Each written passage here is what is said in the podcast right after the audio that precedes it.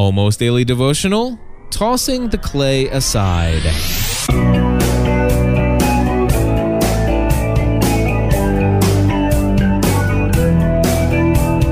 Hello, everybody, and welcome back to another episode of the Almost Daily Devotional. Cliff Ravenscraft here. Coming to you today with a story that was sent to me via email from a great friend of mine, Richard, in England. And I thought it would be something worth sharing with you today. And I'll do that right now.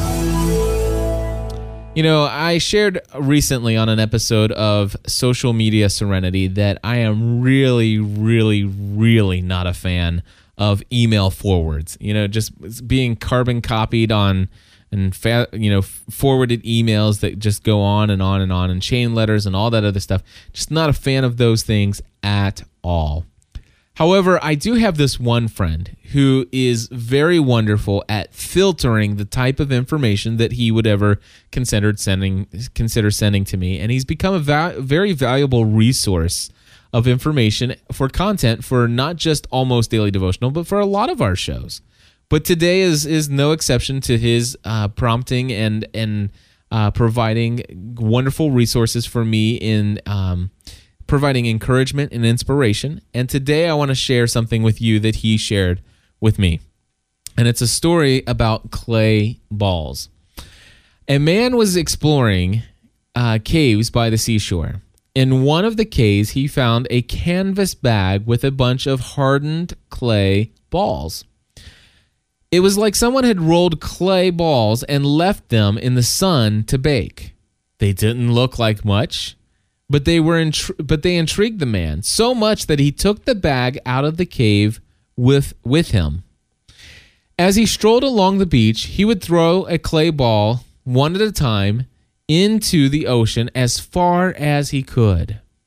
He thought about it until he let's see, he thought little about it until he dropped one of the clay balls and it actually cracked open on a rock. Inside was a very beautiful precious stone. Excited, the man broke open the remaining clay balls. Each one contained a similar treasure. He found thousands of dollars worth of jewels in the 20 or so clay balls that he had left. Then it struck him. He had been on the beach for a very long time. He had thrown maybe 50 or 60 of the clay balls and their hidden treasure inside into the ocean waves. Instead of thousands of dollars in treasure, he could have taken home tens of thousands of dollars in treasure, but he had just thrown it away. It's like that with people. We look at someone, maybe even ourselves, and we see the external clay vessel. It doesn't look like much from the outside. It isn't it, it isn't always beautiful or sparkling. So we just discount it. We see that person as less important than someone who is more beautiful or stylish or well known or even wealthy. But we have not taken the time to find the treasure hidden inside that person. There is a treasure in each and every one of us. If we take the time to know that person and if we ta- if we ask God to show us that person the way that he sees them, then they then the clay begins to peel away and the brilliant gem begins to shine forth. May we not come to the end of our lives and find out that we have only thrown away a fortune in friendship because the gems were hidden in bits of clay. May we have the may we see the people that are in our lives and in this world as God sees them I am so blessed by the gems of friendship that I have with you. Thank you for being, uh, thank you for looking beyond my clay vessel.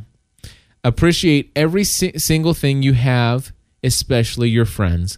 Life is too short and friends are too few to do otherwise. And of course, you know, I was thinking about that and I'm like, man, what a valuable thought for the day.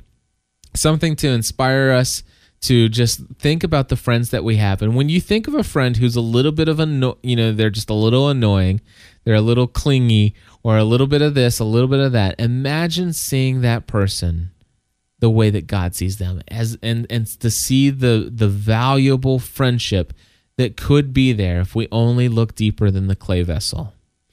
Anyway, I was thinking, okay, that's all great and all, but I'd love to have a verse to go with this to kind of just help drive this point home from a scriptural perspective point of view.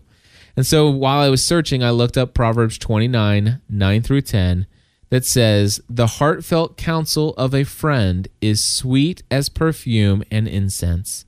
Never abandon a friend, either yours or your father's. So there you go. That's my devotional thought for the day, and I hope that it finds you well, and may God richly bless you.